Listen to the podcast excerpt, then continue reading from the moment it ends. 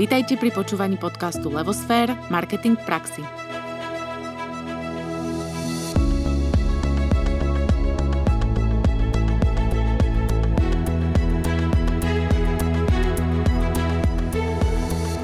Zdravíme všetkých poslucháčov, verných aj nováčikov pri podcaste Levosfér – Marketing v praxi.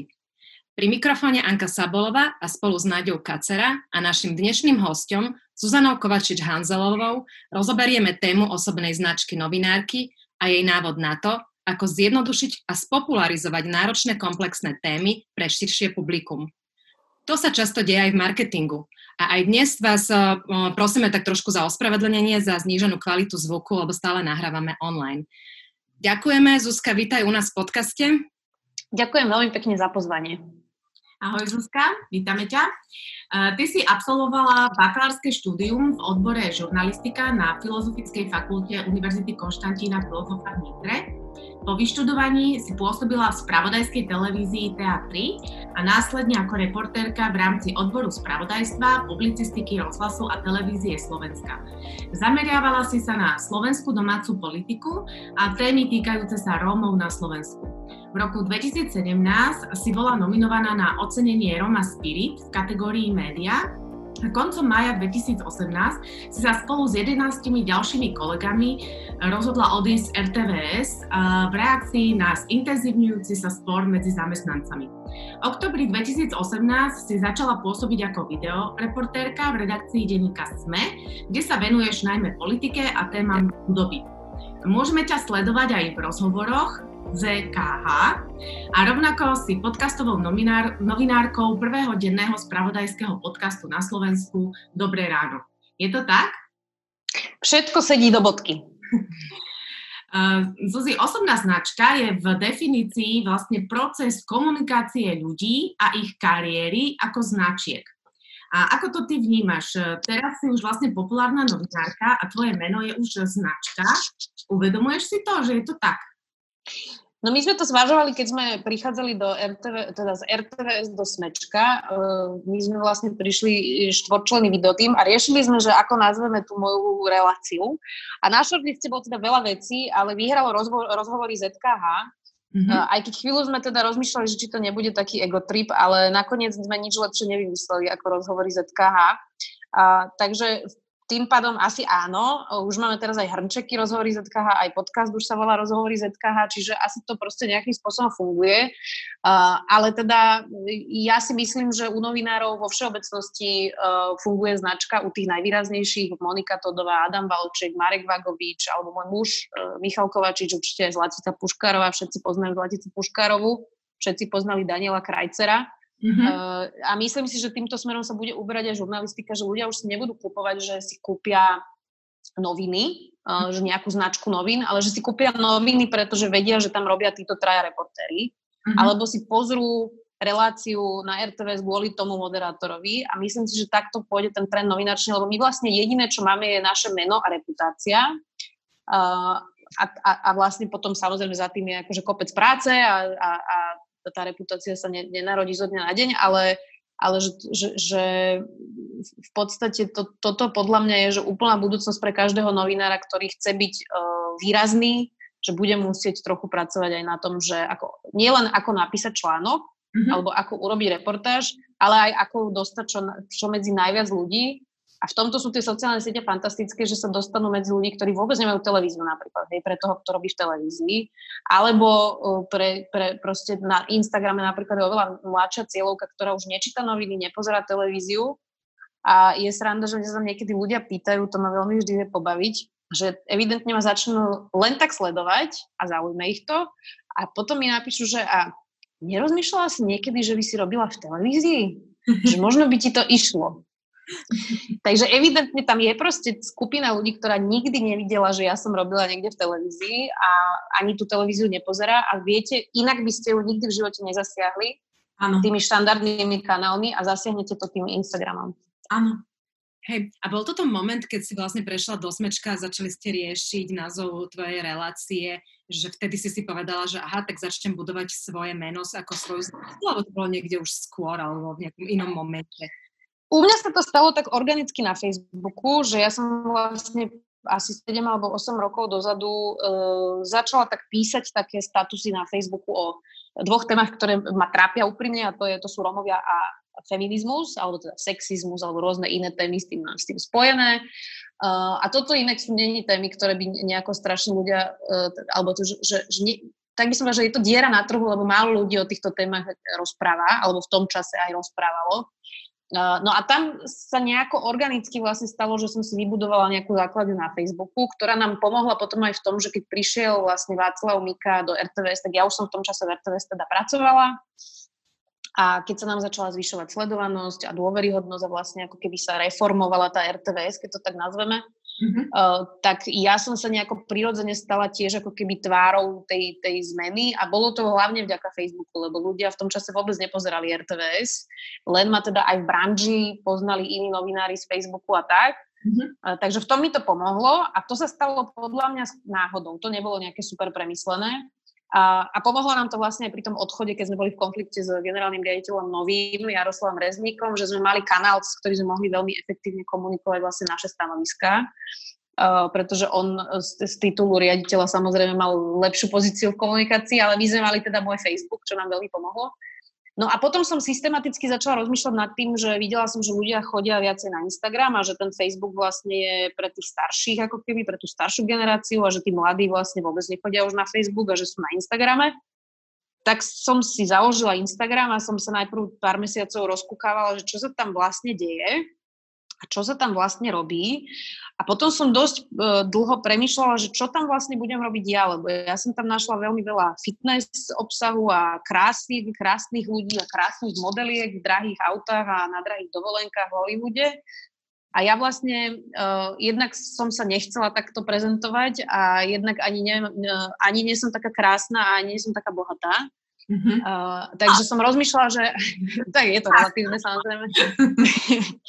uh, a, no a takže som premyšľala, že čo tam vlastne budem robiť a ako odprezentovať tú novinárskú prácu. Uh-huh. A, a potom som takým pokusom omylom začala na tom pracovať. A dosť dlho to trvalo, tých prvých 10 tisíc followerov, to bolo 3 roky naozaj, že každodennej práce. Uh-huh. Že ja som si to dala ako projekt a naozaj som sa tomu 3 roky venovala kým som nemala tých 10 tisíc a potom už po tých 10 tisícoch to išlo trochu ľahšie, že už sa to začalo nabalovať. Mm-hmm. Mňa zaujalo teraz, ak si o tom rozprávala, také dve veci uh, a to je taký ten vyšší zámer. Spomínala si ten uh, téma Rómov a potom si spomínala ešte aj feminizmus. Uh, bol na začiatku, alebo boli tieto dve témy na začiatku nejakým tvojim cieľom, že si si povedala, že ak chcem tieto témy dostať medzi širšie publikum, musím na sebe zapracovať, aby som stala značka a tak sa mi to možno podarí, alebo bolo to tak ruka v ruke prírodne? E, nebol to nejaký ma- master plan vôbec. Akože ja, ja si myslím, že čas, časť toho úspechu je autenticita, alebo možno dosť veľká časť toho úspechu je autenticita. A mňa tieto témy naozaj autenticky trápia a zaujímajú. Ja sa o tom rozprávam stále s mojou rodinou, s mojim mužom, s mojimi kamarátmi. Proste to je niečo, čo mňa naozaj úprimne trápi. Uh, a tým pádom uh, mi to ľudia aj veria podľa mňa, lebo je to úprimné. A ja som tie témy začala komunikovať, pretože mňa to naozaj hnevalo strašne veľa tých vecí a nebol na to priestor v spravodajstve. Hej, že ja, ja vlastne som si nevedela predstaviť, že ako spravodajstvo odkomunikovať, že mi vadí sexizmus. To nie je spravodajská téma, to je spoločenská téma Uh, ktorá sa vlastne nehodí, ako, ja som bola politický spravodajca stále som politická novinárka, čiže, čiže kde ja budem proste komunikovať sexizmus. Na Romov priestor bol v spravodajstve, ale niektoré, e, niektoré tie statusy vlastne uh, nie sú spravodajské, ale také, že hlbší nejaké, nejaké vysvetlenie vecí a podobných t- takýchto stanovisk. Čiže, čiže to skôr bolo preto, že ja som bola ako keby frustrovaná z veľa vecí, ktoré som nemala kam dať von, mm-hmm. tak som ich začala dávať teda na Facebook a, to, uh, a, a teraz mi to už vlastne, teraz už to robím premyslenejšie aj na tom Instagrame, ale začalo to úplne tak, že ná, náhodou. Mm-hmm. A Naďka, mala si ešte jednu vec, tak sa ju chceš dopýtať, alebo si medzičasom zabudla idem ja? Môžeš kľudne ísť, Anka. Zabudla som. A keď si vlastne spomínala, že teda ten Facebook to bol taký akože možno viacej freestyle, hej, že si išla nepremyslene, ale ten Instagram už bol taký cieľený, tak ako si to mala vymyslené, že robila si si nejaký prieskum, alebo si si niekde študovala a ako si to vlastne uchopila? Čo bol tvoj plán, keď si sa rozhodla ísť teda na Instagram? No ja som to, na, na, vyslovene som prvých pár mesiacov bola iba pasívny sledovateľ a nič som tam vôbec nedávala. Je, že ja som si vlastne lajkla všetky tie najsledovanejšie slovenské celebrity a, a sledovala som akože, že čo sa tam vlastne teda deje, hej. No a po pár mesiacoch, keď som teda pochopila, že čo sa tam deje, uh, tak som začala rozmýšľať nad tým, že čo tam budem dávať. Ja mám to šťastie, že sa poznám so Saifom, s Matejom Cifrom a teda s ním som sa napríklad radila, že, že, čo, že čo robiť a ako robiť a čo nerobiť a, a vlastne ja som vôbec nerozumela, že ako fungujú napríklad tie algoritmy a vôbec som ne, nechápala, že vlastne tá periodicita je veľmi dôležitá, tak to napríklad by on veľmi v tom poradil.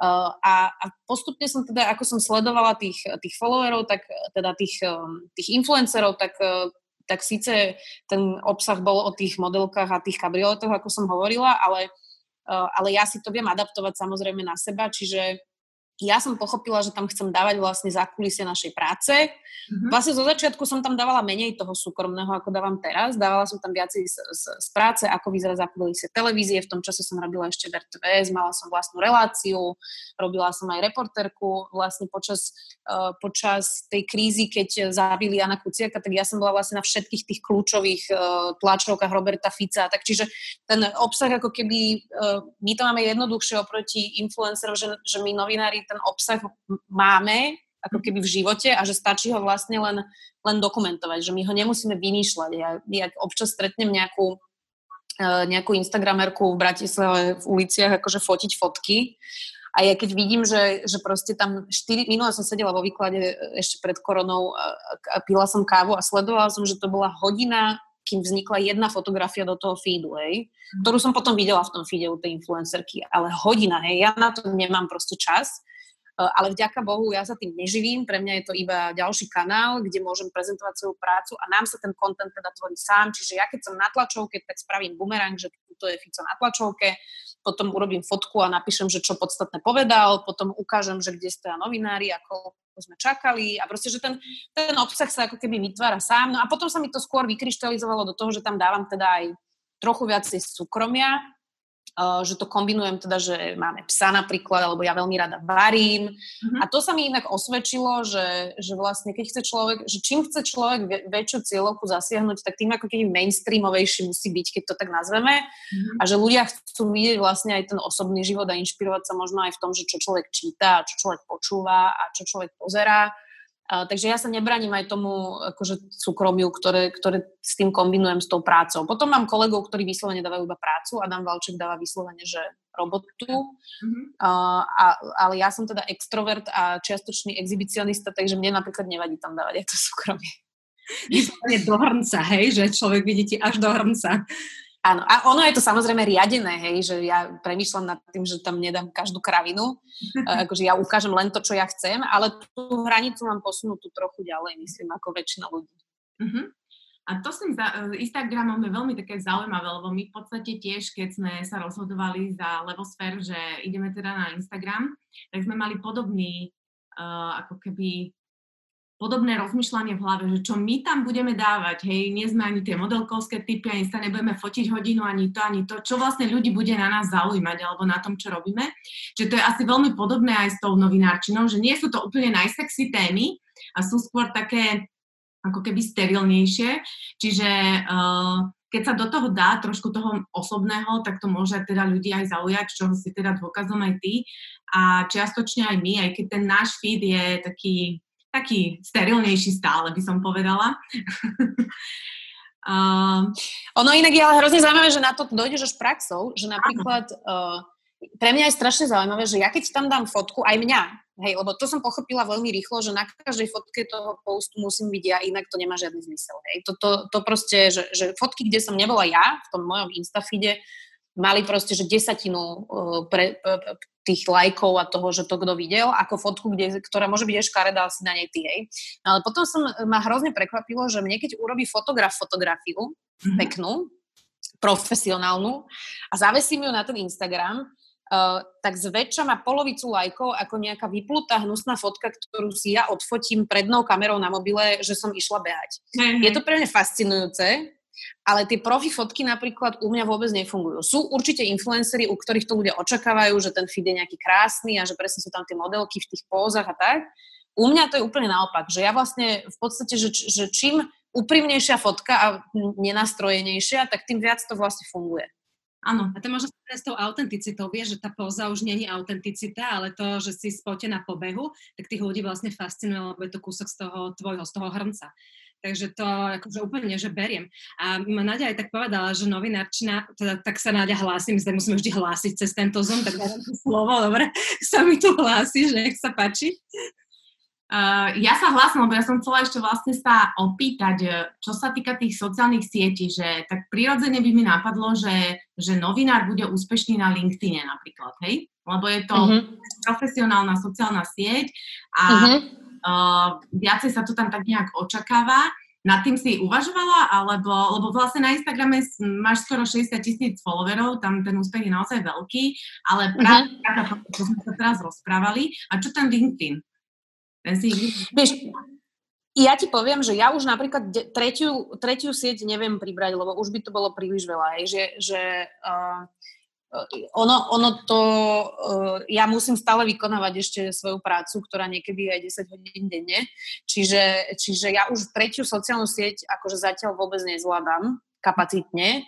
Uh, a Um, mňa ten LinkedIn ti poviem, že vôbec nebaví. Akože uh, rozumiem tomu, čo sa tam deje, mám ja akože základný profil, ale vlastne e, novinárov LinkedIn nezaujíma z jednoduchého dôvodu, vysvetlím, že uh, v našej branži sa nehajruje uh, a neheadhuntuje, teda skôr sa headhuntuje a nehajruje sa tak, že máš životopis a niekto si prečíta tvoj životopis. Uh, ono sa hajruje tak, že ja keď som odišla z RTVS, tak uh, bolo hneď jasné, že ktorých 5 ponúk mám a medzi nimi som si ako keby vyberala, hej, že že vlastne my trošku tento svet um, nemáme, lebo veľa závisí na tvojom mene a na tvojich skúsenostiach a vlastne tá branža je tak úzka, že my sa všetci poznáme, hej? Všetci úplne menovite. Takže my žiadny LinkedIn nepotrebujeme a, a preto si myslím, že novinári veľmi ani na LinkedIn nefungujú, lebo to je sieť, ktorú ako keby nepotrebujú pre svoju prácu. Mm-hmm. Takže neviem ani, že či nejaký novinár tam robí nejaký obsah na LinkedIn. Skôr si myslím, že nie. No. Ale nestíham už tretiu sieť. Nestíham tretiu sieť a uh, mňa baví na Instagrame to, že, uh, že je to také uvoľnenejšie. Ten LinkedIn mi nepríde taký uvoľnený. A, uh, a veľmi ma baví, že je to, uh, že, že napríklad tie storky mňa strašne bavia, pretože sú tam iba na 24 hodín, že to nie je také vážne. Pri tom Facebooku napríklad ja mám stále taký pocit odpovednosti, keď tam niečo píšem, že je to tam navždy, uh, uh, bude to tam stále a pri tých storkách kľudne tam dám aj ako varím, lebo to tam iba na 24 hodín, že to ma na tom baví. Zuzka, v podstate dalo by sa tak povedať, že vďaka tebe sa novinárčina aj tak trochu spopularizovala, lebo si začala prinášať aj relatívne vážne a komplikované témy takým zjednodušeným spôsobom a aj strašne veľa mladých ľudí ťa sleduje, ktorí možno klasicky by noviny ani nečítali a nesledovali. Dokonca v našom okolí je pár ľudí, ktorí hovoria, že oni sú už ani noviny nečítajú, že však stačí pozrieť tvoje storky a majú prehľad toho, čo sa udialo. To nehovorte Bo... môjmu zamestnávateľovi toto. Nedostane to len medzi nami, akože nič verejné. A, a to som chcela povedať. Ja. No a že či toto bolo nejakým takým ako keby cieľom, alebo to išlo tak nejak prirodzene a že či vlastne vidíš v tom nejaký potenciál do budúcna, povedzme, že ako robiť novinárčinu inak, alebo kam by sa tá novinárčina mohla uberať s takýmto možno populárnejším štýlom. Uh-huh. Uh, akože pre nás, uh, a to vlastne potvrdil aj Adam Valček, že pre nás to je veľmi dobrý feedback v tom, že nám uh, ľudia veľmi instantne dávajú uh, feedback, že čomu rozumejú, čomu nerozumejú a že často sa nám stane, že my si napríklad už myslíme, že každý z tých ľudí, ktorý číta naše články, vie, dám príklad, aký je rozdiel medzi ústavným a obyčajným zákonom. A potom, keď dojde vám na nejakú storku, kde hovoríte o ústavnom zákone 120 správ, že aký je rozdiel medzi ústavným a normálnym zákonom, tak pochopíte, že vlastne to je taká tá naša prevádzková slepota, že my v tom trávime proste veľa hodín a že nevysvetľujeme možno základné veci, ktoré pre nás sú úplne samozrejme a, a dobrý feedback to je vlastne v tom, že aby sme zrozumiteľne komunikovali aj články. Nemyslím si, že Instagram je budúcnosť uh, novináčný vôbec nie. Myslím si, že je to dobrý doplnok, mm-hmm. lebo stále Uh, jednak, že nám to nezarába a druhá vec je, že uh, ani nám to nemôže zarábať, lebo tie spolupráce, na ktorých sú postavené tie profily, tak to je nezlučiteľné s našou prácou. A, um, a stále, uh, stále veľká skupina ľudí, uh, hlavne tá kúpy schopná, je, je mimo Instagramu, hej, že tá cieľovka je vlastne veľmi mladá. Je to dobré na to dostať, medzi, dostať našu prácu medzi ľudí, ktorí by si uh, smečko neotvorili a smečko nekúpili, Uh-huh. A množstvo tých ľudí mi napríklad aj píše, že si predplatilo sme po tom, čo začalo mňa alebo Adama sledovať. Čiže e, akože biznisovo to dáva podľa mňa zmysel pre médiá, aby mali profily na Instagrame a pracovali na tom a dostali vlastne uh, ten produkt aj medzi ľudí, ktorých nevedia zasiahnuť tou tradičnou, tým tradičným kanálom. Mne to ale osobne akože zvyšuje jednak cenu na trhu, lebo čím vyššiu mám ja značku, tak tým vyššiu mám cenu na trhu a tým vyššiu výplatu si môžem proste vypýtať. To je akože jednoduchý vzorec ale že čiastočne mi to prináša aj nejaké, nazvem to, že bokovky, hej, že, že chodím moderovať nejaké panelové diskusie do knižníc a takýchto a že to nerobím to zadarmo, nerobím to ani za nejaké strašné peniaze, lebo väčšinou to je pre mimovládky alebo pre nejaké uh, takéto akože nie, nie, nie super bohaté firmy, Mm-hmm. Uh, a robím v Martinuse nejaké besedy a tak, čiže mne to akože za mesiac prinesie aj nejaké, uh, občas nejaké peniaze pomimo, ale v rámci iba tých etických akože hraníc, ktoré ako novinári máme a väčšinou to je, že sa že teda robím nejaké diskusie a pre mňa je to podnetné v tom, že často sú to diskusie, ktoré sú uh, pre mňa niečo, čo by som inak nerobila, hej, že napríklad som robila už dve besedy s autormi z Absintu, ktorí napísali knižky pre Absint. Mm-hmm. V živote by som sa k tomu nedostala v svojej práci a bolo to veľmi zaujímavé a podnetné pre mňa. Čiže dosť ma to akože aj, aj obohacuje vlastne. Mm-hmm. Hektor, ticho buď. A treba mať Potom. na mm, takéto budovanie osobnej značky novinára nejaké predpoklady? Či si myslíš, že uh, ja neviem, keď teraz niekto rozmýšľa, že dobre, tak ja idem študovať novinárčinu a potom si urobím osobnú značku, môže to ktokoľvek? Mm-hmm alebo musí to byť podľa teba nejaký typ osobnosti, alebo ako to Nemusí to byť typ osobnosti, ale podľa mňa, uh, podľa mňa by nefungoval profil novinára uh, na, Instagrame, na Instagrame, keby to nebol dobrý novinár. Aha. Mhm. Že ja si myslím, že keby... Uh, že, že, že vlastne to, prečo ti to ľudia veria, je tá autenticita a to musí byť spojené aj s nejakými už skúsenosťami, že, že vlastne ti veria, že vieš, o čom hovoríš, že, že vlastne robíš tú robotu dobre. Akože to podľa mňa s tým súvisí. Uh, takže, takže osobnostne, že ako napríklad Adam Valček je veľký introvert mm-hmm. a zvláda to. Ja som teda extrovert a exhibicionista, čo sú super predpoklady na Instagram, ale Adam je dôkazom toho, že to naozaj zvládne aj introvert, ktorý si uvedomuje, že to je dôležité a dobré pre pre jeho robotu, že tú robotu dostane medzi viac ľudí a podobne. Čiže akože asi predpoklad je, že musíte byť podľa mňa, že šikovný novinár a potom už to ide samé. A uh, potom ešte, čo ja viem, predpoklad, je to dobrá otázka, no, ale um, nejakú som... špeciálnu vlastnosť by som asi nevypichla a nejaká taká, čo viem, že nazvem to psychická stabilita, keď to je asi pri novinároch ako taká dôležitým predpokladom, ale pri takom kvante fanúšikov sa môžete stretnúť aj s hejtami, s nenávisťou, s tým, že každý ťa na ulici pozná, lebo v podstate už si celebrita. O, Jak to vnímaš, akože je to niečo také, čo môže zamávať, ako keby s tou psychikou, alebo ako sa vysporiadať treba aj s tou nenávisťou alebo s hejtom, ak to príde? Vieš čo, na Instagrame je veľmi málo hejtu. Uh, ja som toto zažila na Facebooku a uh, do, dosť vážne, akože naozaj, že, to, uh, že, že fašisti a konšpirátori uh, robili šialené nájazdy na moje profily a, uh, a, a teda žel, želajú mi degenerované deti a aby ma niekto znásilnil a podobné veci. Uh, prvýkrát to bolo veľmi zlé, keď sa mi to stalo, lebo to človek na to nikdy nie je pripravený. Čiže keď sa mi to stalo prvýkrát, tak ja som musela akože na vypnúť proste siete na, na, na jeden deň a, a ani si to nečítať. Ale čím častejšie sa ti to stane, tým odolnejší na to si, akokoľvek je to hrozné, že si zvykáš vlastne na ten hate. Čiže mne napríklad hate už problém nerobí. Uh, a, ale Uh, a, a zároveň s tým egotripom, ktorý teda si spomenula, tak ja neviem, ja som robila v televízii vo veľmi mladom veku, takže to bol podľa mňa taká skúška môjho egotripu a že teraz už som taká akože celkom zastabilizovaná osobnosť a už to so mnou nič nerobí. A zase by som to nepreceňovala, že ja som nejaká celebrita, ako sem tam ma, sa niekto so mnou fotí, že si to dá na Instagram a tak a v bare si so mnou niekto pripije, ale akože uh, nie som, nie som level um, Milky Vašariovej teda. Mm-hmm. Ale tak ešte môžeš byť, vieš, ešte máš čas. Áno, máme ešte čas, áno, je to pravda. Mňa by ešte zaujímalo také, uh, také nejaké tvoje odporúčanie a ja poviem, že uh, čo zamýšľam. V podstate novinári, podobne aj ako aj marketéri, máme niekedy takú úlohu, že v podstate veľmi niekedy komplikované, komplexné, náročné, odborné témy musíme podať e, širšiemu publiku. Čiže my ich automaticky musíme zjednodušiť a uh, niekedy sa stane to, že to zjednodušenie ako keby prináša so sebou takú povrchnosť, nazvime to, uh, že keď to potom číta niekto odborný alebo odbornej verejnosti, tak si myslí, bože môj, tie sú také jednoduché, tie sú takto jednoducho polopatisticky, však asi to nevedia, tie to takto, ale v podstate našim cieľom je povedať to širším uh, masám a, a proste zjednodušiť keby tú terminológiu marketingu, lebo však tu sa marketerom často vytýka, že nikto im nerozumie, lebo každé druhé slovo je v angličtine a nikto nevie čo.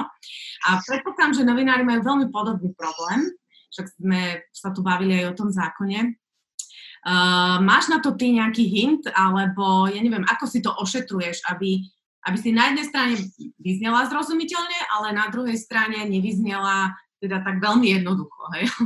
Mm-hmm. Dá sa Vieš to? čo, nemám, ne, nemám, určite sa to dá, lebo však to je podstata našej práce, mm-hmm. ale akože rokmi, rokmi sa to zlepšuje, samozrejme, že tá prax je hrozne dôležitá v tom, ale je pravda, že nám trvalo, najmä napríklad vedci toto veľmi zle znášajú, hej, že, že ty si zavoláš vedca na rozhovor, on dva, 25 minút hovorí o čiernych dierach, veľmi uh, ako zaujímavo, uh, rozumne a vedecky, hej, a ty potom urobíš z toho titulok samozrejme, aby si to niekto zapol a vypočul samozrejme. Uh, a dáš do titulku niečo, čo je zjednodušené a oni ti volajú a sú z toho hrozne nešťastní a väčšinou ten argument býva, že ako budú vyzerať pred kolegami, keď toto je ten titulok, že budú oni vyzerať neodborne, hej? že to je to, čo ti často tí ľudia hovoria. Uh, niekedy je to ťažšie im to vysvetliť, niekedy ľahšie, ale to zjednodušenie, akože keď máš 25 e, znakov na headline, alebo koľko to sú, 25 je málo, ale keď, že proste, keď máš jednu vetu na headline, tak tam nedokážeš obsiahnuť vedecké poznanie niekoho za 30 rokov. A mhm. taký je proste život, hej. Uh, ja si dám veľký pozor na to, aby som nerobila clickbaity. Hej? A to je... že, aby to nebolo lacné uh-huh. a aby to nebolo, že, uh,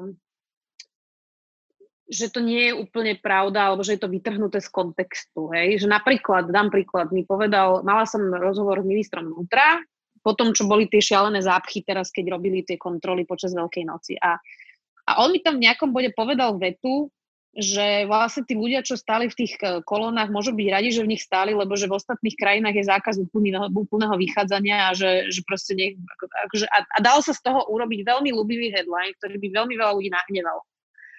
Uh, že vlastne majú byť radi, že stoja v kolónach, lebo mohli ešte zatvoriť domácnosti. Ale nebolo by to fér, lebo to vôbec v takom kontexte nepovedal, mm-hmm. napriek tomu, že by to bola citácia a a v podstate, že ten, aj ten kontext uh, a tá nálada toho rozhovoru bola úplne iná. On sa ospravedlňoval, povedal, že ho to mrzí a tak. Čiže pri tom zjednodušovaní si veľmi treba dávať pozor na to, aby si neposúval ten, uh, ten zmysel toho, čo ten človek povedal. A zas, aby si nebol trápny, ako, ako niekedy bulvár, že povieš niečo, čo sa tam proste neudialo. Uh-huh, uh-huh. A do akej miery dokážeš sa vyhnúť takej komerčnosti, lebo podstate my ako marketeri sa stretávame s tým, že môžeme sklznúť do nejakej takej úplne komerčnosti, že ja neviem, tá, ten selling line je úplne vytrhnutý z kontextu a, a predá ten, ten obsah, ale keď už si človek číta ten obsah, tak je to úplne o niečom inom. Máš nejaké také hinty, že, že ja neviem, vytvoríš ten headline a teraz čo, pozrieš sa na ňu, dáš ho niekomu skontrolovať, alebo už sama máš uh, nejaký vlastný mechanizmus, že dobre, s týmto headlineom som OK. A takisto vlastne tvorba headlineov asi tiež není úplne jednoduchá, že ako to robíš? Vieš, ja väčšinou, uh, tak my máme, akože my máme la, uh, zásadu ľahšiu ako marketéri, lebo my máme hlavnú zásadu, že do headlineu ide niečo, čo ešte inde nezaznelo. Väčšinou, hej. Mm-hmm že niečo prekvapivé, čo si z toho respondenta dostal, to hlavne pri politikoch platí. Hej. Uh, takže vtedy sa robí aj headline ľahko, alebo niečo také zvučné presne, že, že, že, že, že väčšinou ja tie headliny robím z toho, že čo mňa naozaj zaujalo. lebo ja toho tak veľa čítam od tých ľudí, že mňa málo čo prekvapí a keď už ma niečo prekvapí v tom rozhovore, tak väčšinou to je do headline. Mm-hmm. Tak, takže to, to a samozrejme po mne to kontroluje editor. Náš uh, systém je taký, že máme tri headliny mm-hmm. A napríklad keď jeden vlastne nefunguje, že ľudia to neklikajú, tak on sa automaticky vymení za ten druhý a potom automaticky za ten tretí. Vlastne to je taký systém, ktorý, ktorý máme. Čiže ja vymýšľam tri rôzne headliny. Mm-hmm. Uh, a, a ešte si hovorila, že ako neskloznúť vlastne do toho, že, že clickbait alebo sledovanosť, tak ja uh, našťastie tým, že som robila 7 rokov vo verejnoprávnej televízii, kde sa na čísla až tak nepozerá, pretože sa nemusí pozerať, tak ja toto veľmi nemám, uh-huh. že ja si volám ľudí, ktorí ma zaujímajú.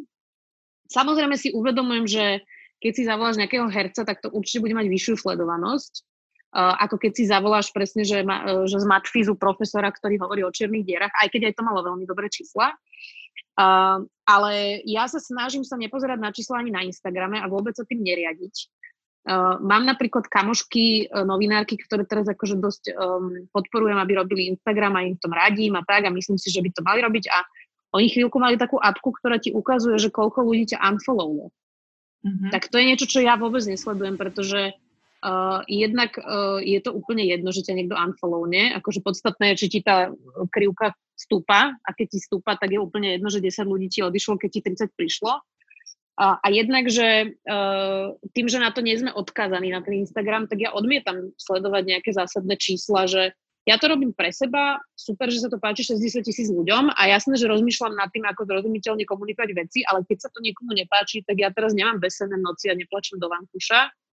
Uh, takže ja sa veľmi nechcem riadiť číslami, lebo, lebo myslím si, že zaujímavé veci nevyhnutne nemusia mať proste sledovanosť 100 tisíc a mhm. vieš ich prekladať aj s ľuďmi, ktorí majú 100 tisíc sledovanosť a potom tam vieš dať aj uh, profesora Matfizu, ktorý hovorí o čiernej diere, vieš.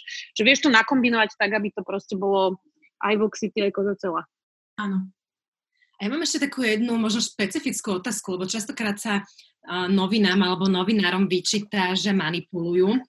A, mm-hmm. a môžeme o tom diskutovať, asi to by bolo na extra podcast, ale že a hlavne na tom Instagrame, kedy človek tam dáva naozaj aj takéto svoje, tie svoje názory, tie svoje poznatky. Máš ty niekde nejakú hranicu? Lebo to majú podľa mňa aj marketeri častokrát, že keď robia nejakú kampaň headline, tak kde je tá miera od toho, že kde sme v manipulácii, kde sme v inšpirácii, alebo kde je vôbec rozdiel, že ako to ty vnímaš, že sa tým vôbec zaoberáš, aby si treba nemanipulovala s tými ľuďmi, ale podala im naozaj tie fakta tak, ako by mali byť uh, s nadhľadom, objektívne a teda a teda a teda. Alebo vôbec novinári majú na to nejaký hint, že ako to robiť aby ste zostali objektívni a nedávali tam to svoje subjektívne a neskozali ste do nejakej manipulácie? Vieš, to sú roky tréningu, že máš vlastne nad sebou editora, ktorému donesieš ten finálny text tvoj, to už je jedno, či si v telke alebo v novinách, však v telke píšeš tiež ten text, len ho potom urobíš do vizuálnej reportáže a teraz donesieš ten text, ten človek ho vidí prvýkrát v živote, ten text, lebo nerobil na ňom celý deň a začne sa ťa vypýtovať otázky, toto tam je prečo. A toto kto hovorí? A toto, toto je tvoj dojem, alebo toto máš niečím podložené a takto ti rozoberie ten celý text na, na Frankfurtce. Cítiš sa ako úplný chudák vlastne väčšinou, to, to, drvivou väčšinou toho času. A, a to je toľkoročný každodenný tréning, že pre mňa ten Instagram vlastne už je automaticky ako keby čiastočne novinárska práca a vždy si tam predstavím toho editora, ktorý sa ma na to pýta. Uh, takže, takže to je akože to, to, to z podstaty našej profesie naozaj máš nad sebou editora, ktorý ti dá miliardu otázok, kým ti schváli ten text a všetko, čo si nevieš obhájiť, ti odtiaľ vyhodí von. Mm-hmm. Takže na Instagrame si si sám sebe editor, ale vieš si tam predstaviť toho, uh, to, toho Juraja Felegiho, ktorý ma v RTVS vždy dokázal vytočiť, jak nikto iný. Strašiak, teda editor je strašiak novinárskej roboty, hej? Není strašek, ale vieš, to je také, že ty si tam akože vypipleš svoje dielo, dojdeš s tým akože relatívne spokojný za tým editorom a, a on ti vlastne povie, že si to predstavoval úplne inak, takže to je vždy také, že kto z koho s tým editorom, že to je taký love-hate relationship vlastne vždy, vždy s ním. To je veľmi zaujímavé, že vlastne veľmi často tam ja vidím aj paralelu ako keby k tej našej práce, lebo my tiež marketéri vlastne niečo vypracujeme a potom ideme za druhým marketérom, ktorý to zreviduje a urobí tú skúšku správnosti, pretože my vlastne tvrdíme, že marketing sa nedá robiť tak, že ho robíš sám, že to musia mm-hmm. minimálne dvaja ľudia, hlavne kvôli, kvôli práve tejto spätnej väzbe a kvôli tomu, challengeovaniu, my to takto voláme, že sa navzájom challengeujeme a snažíme sa tu vyšpičkovať, aby ten výstup bol naozaj nebol subjektívny, hej, lebo o to ide. Aby, to bolo objektívne a naozaj splňal tie um, ciele, ktoré sme si na začiatku stanovili, povedali. Uh, ja som sa pôvodne aj chcela opýtať vlastne, že aká je tá skúška správnosti, že ako to vy novinári robíte a ty si na to vlastne aj zodpovedala. A keď, uh, keď si študovala novinárčinu, tak uh, toto všetko sa učíte aj na škole? Že ako, ako pracovať s tými témami, alebo, alebo je to až praxou? Hej? Že Veľmi sa smejem, lebo, lebo ja som jeden človek, ktorý naozaj otvorene komunikuje, že žurnalistika škola je naozaj v zúfalom stave aj v Nitre, aj v Bratislave, aj v Trnave. Uh, nenaučujete tam vôbec nič, teda ak chceš úplne úprimnú odpoveď. Uh-huh. A akože žurnalistika sa môže hrdiť uh, úspešnými absolventami len preto, že je to tak jednoduchá škola, že oni všetci od prvého ročníka už pracujú v nejakých médiách a tým pádom sa to všetko naučia v praxi.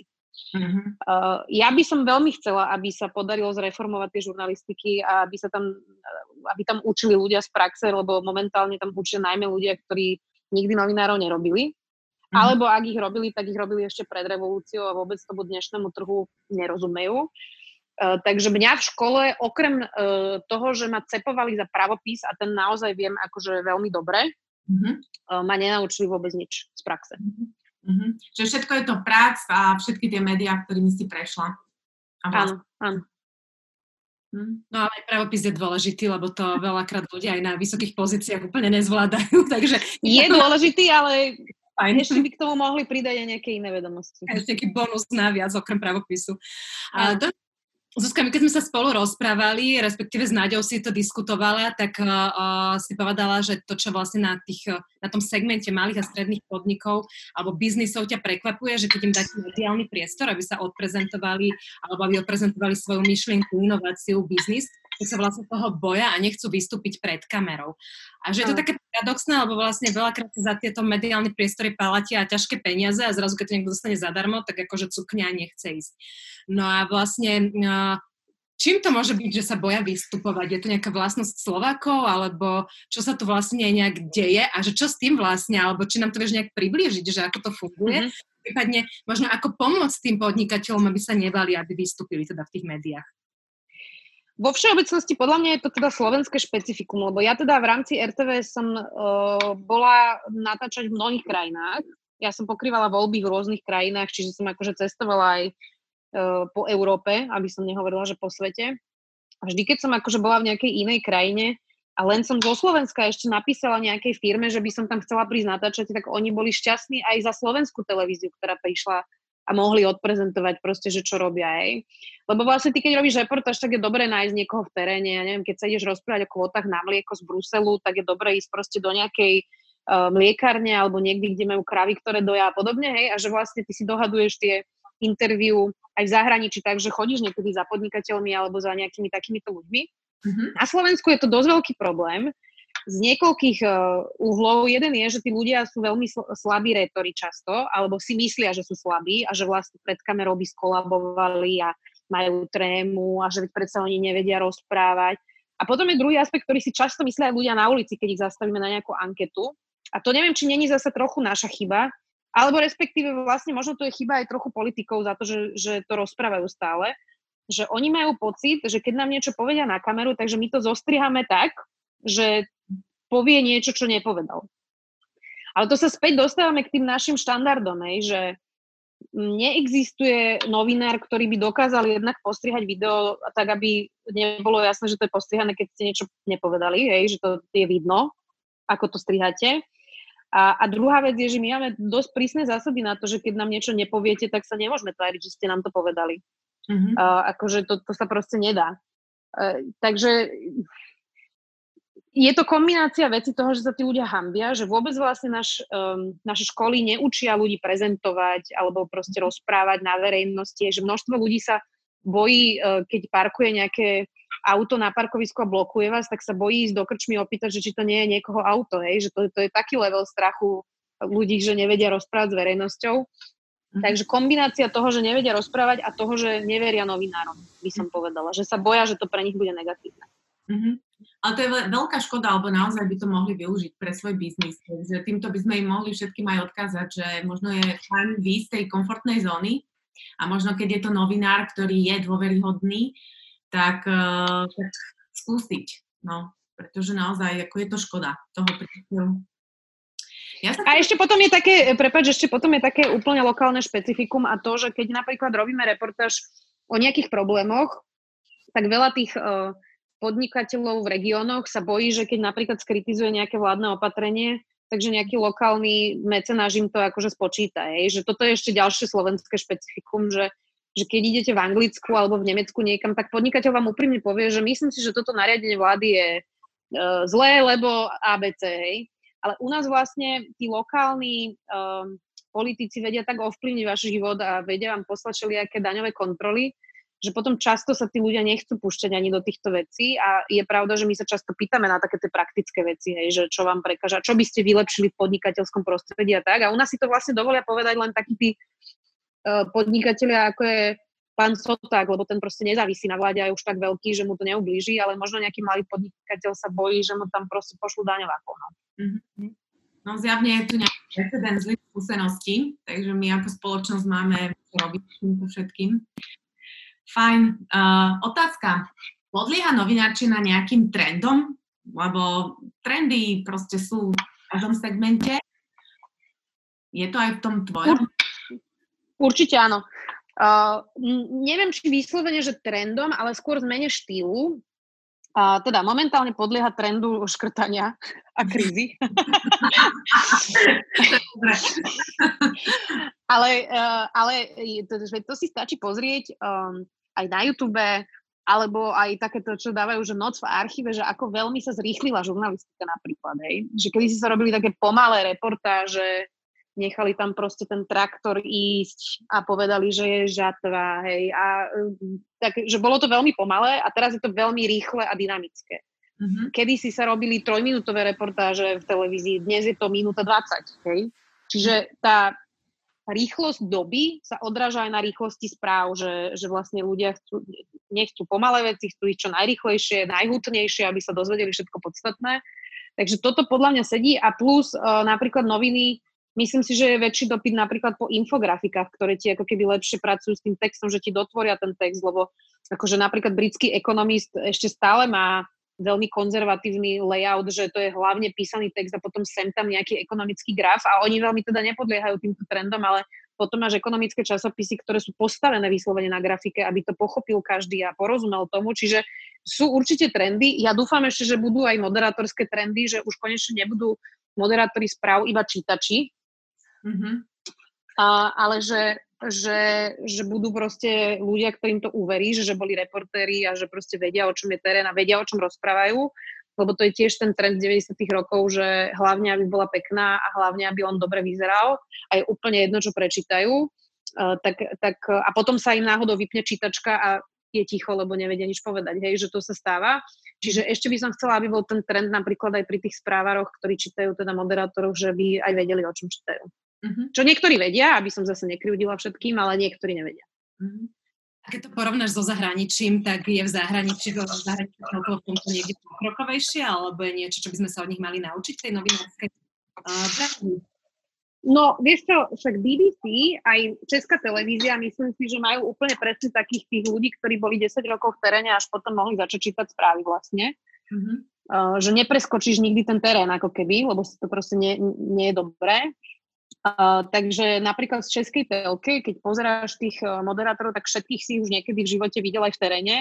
Verím, že presne vedia, o čom rozprávajú a to isté platí pre BBC. Že, a navyše mne veľmi prekáža, že vlastne na Slovensku máme, síce teraz máme 40 moderátorky, ale to je taká zotrvačnosť toho, že keď boli mladé a krásne, tak boli moderátorky, tak sú ešte stále moderátorky, ale že v podstate u nás nevidíš starších ľudí napríklad, hej že všetko je to o takomto mladom kulte toho, že, že ešte hrozne veľa tých moderátorok sú blondinky a sú takého jednotného ako keby vzhľadu, a, ale Česká telka napríklad má aj mulatku, a, má staršie ženy, krátkovlase, tmavovlase, svetlovlase, má tučnejších mužov a štihlejších mužov, hej, že, že je to oveľa viacej rozmanité, a, lebo rozmanitý je svet a rozmanitá je krajina a mala by to odražať aj televízia. Takže ja dúfam, že to pôjde týmto smerom a ČT a BBC v tom udáva teda rozhodne trend. Mm-hmm. Ale nie je že tá spoločnosť treba u nás na to ešte nedozrela, že veľakrát vlastne médiá sa prispôsobujú tomu, kde je najväčšia sledovanosť, na čo majú najpozitívnejšie ohlasy a že u nás tie teda blondinky v jednom ráze sú jednoducho za rukou tej sledovanosti a tej istoty tej relácie? Ja by som to nepodceňovala. Teda ľudí by som nepodceňovala, lebo podľa mňa, keď niekto je dobrý moderátor, tak divák to ocení že skôr mám pocit, že toto je nejaký pozostatok ešte uh, akože z trendov minulých a že sa to ešte neadaptovalo.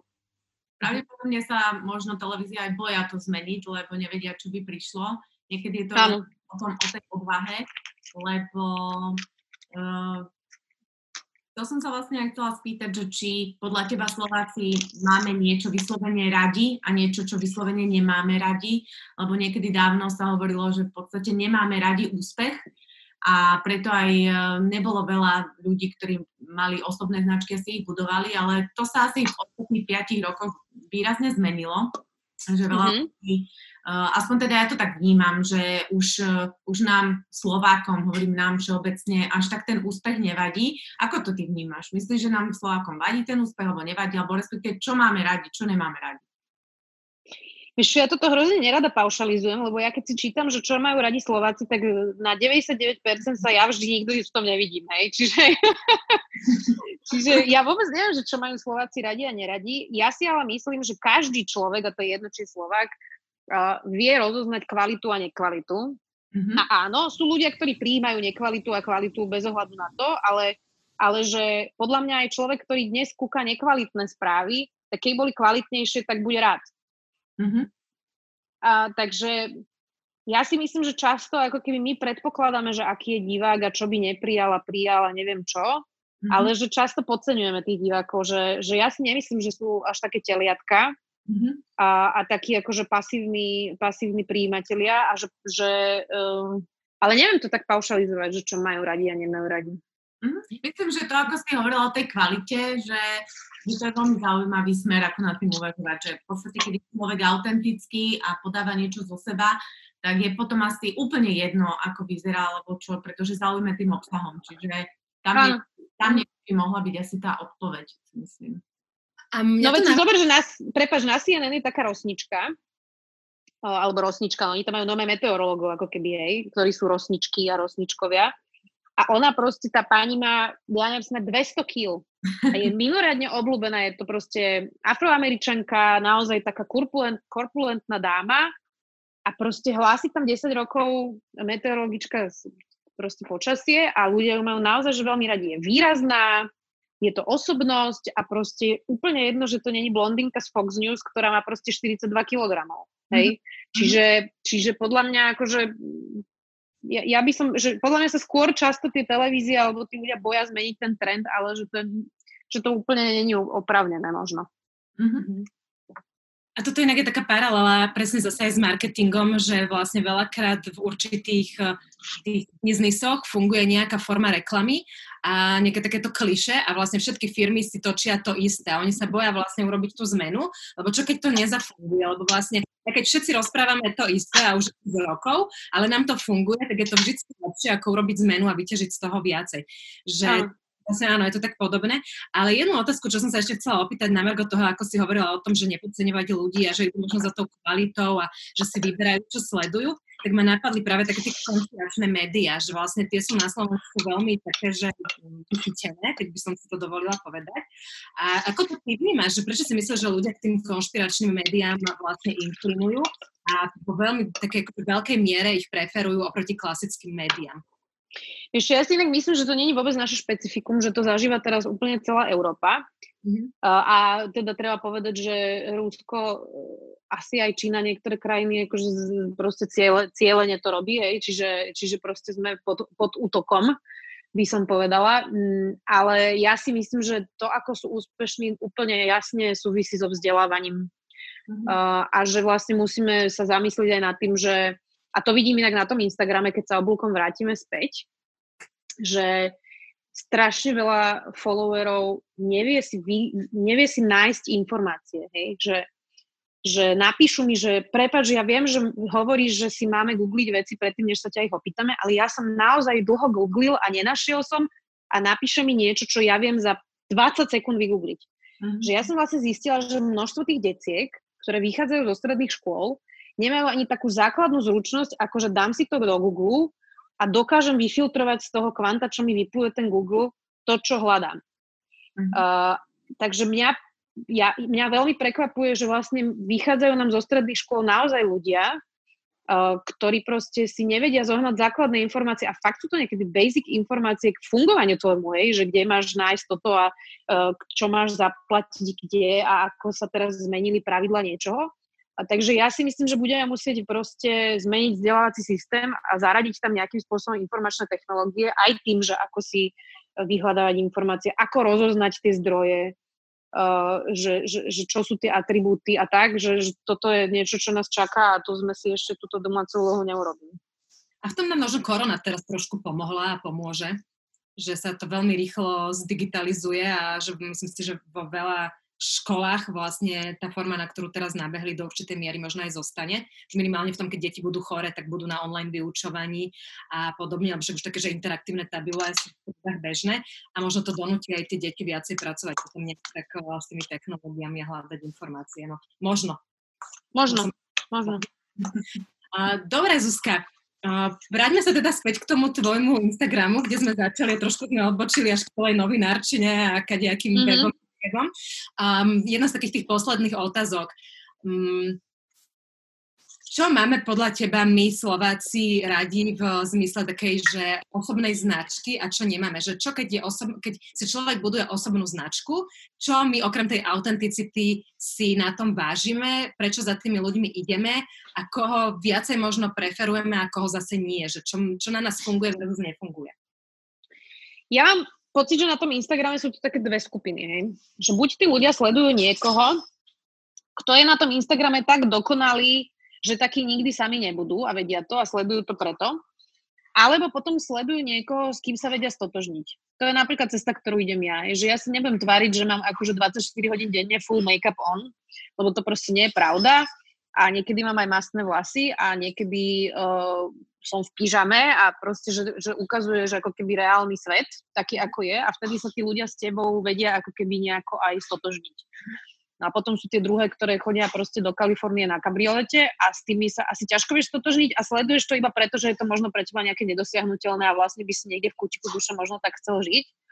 Takže toto mám pocit, že sú také dve cesty a ja teda preferujem tú reálnu, aj z toho dôvodu, že máme zodpovednosť podľa mňa my všetci, ktorí máme nejaký uh, typ hlasu, už či silnejší alebo slabší, aby sme akože nespôsobovali mladým dievčatám a chlapcom uh, vážne depresie uh, a úzkostné stavy. A ja napríklad veľa nad týmto premýšľam, že často sa ma pýtajú ľudia, že koľko vážim a meriam a neviem čo a proste, že sa stále porovnávajú tie decka a, a že proste treba veľa myslieť aj na to, že akým vzorom vlastne ideme a že že, že treba komunikovať, že, že máme aj problémy a máme aj hádky a e, že máme aj komplexy a tak a že proste tá skutočnosť nie je teda sympatickejšia ako ten idealizmus, že niekto sa fotí proste hodinu do feedu, aby tam bol krásny, ale v skutočnosti, keď ho stretneš, tak je úplne normálny a obyčajný. Mm-hmm. To si pekne povedala. Dobre, tak uh, poďme k poslednej otázke. Tu dávame všetkým rovnakú. Čo by si mm-hmm našim poslucháčom odporúčila v súvislosti, alebo odkázala v súvislosti s marketingom. A teraz tak úplne všeobecne, odhľadnúť od toho, že nie si marketer. Čo by si mi odporúčila Slo- Slovensku, Slovákom? Ja som inak dneska rozmýšľala nad tým, že keď budeme toto nahrávať, bola som v obchode pre rodičov nakupovať, tak som mala čas v, tej, v tom rade do, do pokladne. A napadol mi iba taký praktický príklad, ktorý som si teraz na sebe vyskúšala, že keď, e, keď dobre vieš komunikovať, ako to vie zmeniť mindset toho príjimateľa, že napríklad Bratislava, magistrát, začala robiť teraz také storky, instastorky. Už, dva, už dve série urobili, že predstavujeme komunálny podnik. To je proste podnik tých, e, tých ľudí, ktorí chodia vysypávať smeti, strihajú stromy, kosia trávnik, uh, upratujú ulice a, a robia takéto veci. A ja ich vidím stále vlastne v Bratislave, tých ľudí.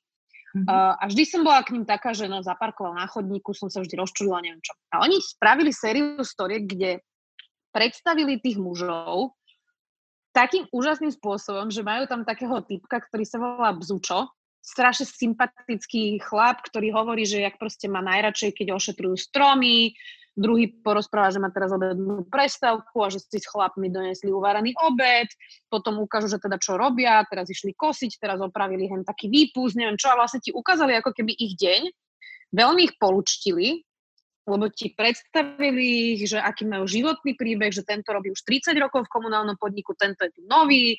A on povie, áno, veľmi ma dobre prijali chlapi, sme tu dobrá partia. A ja som si ti všimla, že po týchto storkách ja teraz chodím po meste a ja keď vidím tie auta týchto komunálnych služieb, tak ja hľadám bzuča, či ho náhodou neuvidím. A strašne sú mi sympatickí. Vieš, že odkedy som videla tie storky, tak mám normálne taký osobnejší vzťah k týmto ľuďom, ktorých som v živote nevidela. A vlastne na tomto som si ja uvedomila, že akú obrovskú moc vedia mať tie sociálne siete, že ako vieš pekne odkomunikovať proste ľudí, ktorí pracujú a často možno dostávajú okrát hubovú polievku od ľudí a myslia si, že to je nejaká spodina, čo zbiera smeti. A pritom sú to akože hrozne sympatické príbehy Bzuča a ostatných a že keď ich dokážeš vlastne predať takýmto spôsobom, tak potom ľudia im budú kývať a vlastne sa úplne zmení aj mindset obyvateľov Bratislavy a že ako taká blbosť vlastne vie úplne zmeniť tvoje nastavenie a ja som normálne to videla na sebe, že ja teraz chodím a sa usmievam na tie autá a proste dúfam, že jedného dňa stretnem Bzuča. Zuzka, ďakujeme veľmi pekne za rozhovor. Ty si si počas rozhovoru stihla už aj uveriť večeru a sa tuším aj navečerať, tak uh, ešte dobrú chuť, ak ti niečo zostalo. A veľmi nás teší, že sme si mohli takto pokecať a veľmi ti prajeme, aby aj ďalej sa ti darilo nielen na Instagram, ale aj v novinárskej práci, aby si dokázala tak zrozumiteľne prinášať informácie, ako to robíš aj doteraz, aby sa niektoré z tých tvojich vízií, ktoré si tu povedala o tých trendoch a o spoločnosti aj naplnili, lebo myslím, že boli veľmi zaujímavé a hlboké. Takže ešte raz ďakujeme a prajeme všetko dobré. Ja ďakujem veľmi pekne, ja som aj sebe, aj, aj, aj psovi som stihla urobiť večeru, ale dúfam, že to nebolo počuť. Ďakujem veľmi pekne, bolo to zaujímavé aj pre mňa. Aj ja veľmi pekne ďakujem, tiež sa s tebou lúčim a lúčime sa aj s vami, milí poš- naši poslucháči. Počujeme sa opäť vo štvrtok pri ďalšom vydaní podcastu Levosphere Marketing v praxi. Ak vás téma marketingu v praxi zaujíma, sledujte nás aj na sociálnych sieťach, Facebook, Instagram, LinkedIn alebo YouTube Môžete nás tiež e, sledovať aj vo svojej podcastovej aplikácii a tak o nové epizódy, ktoré vychádzajú každý štvrtok. Ďakujeme za vašu podporu a zdieľanie a sledujte hashtag marketing v praxi.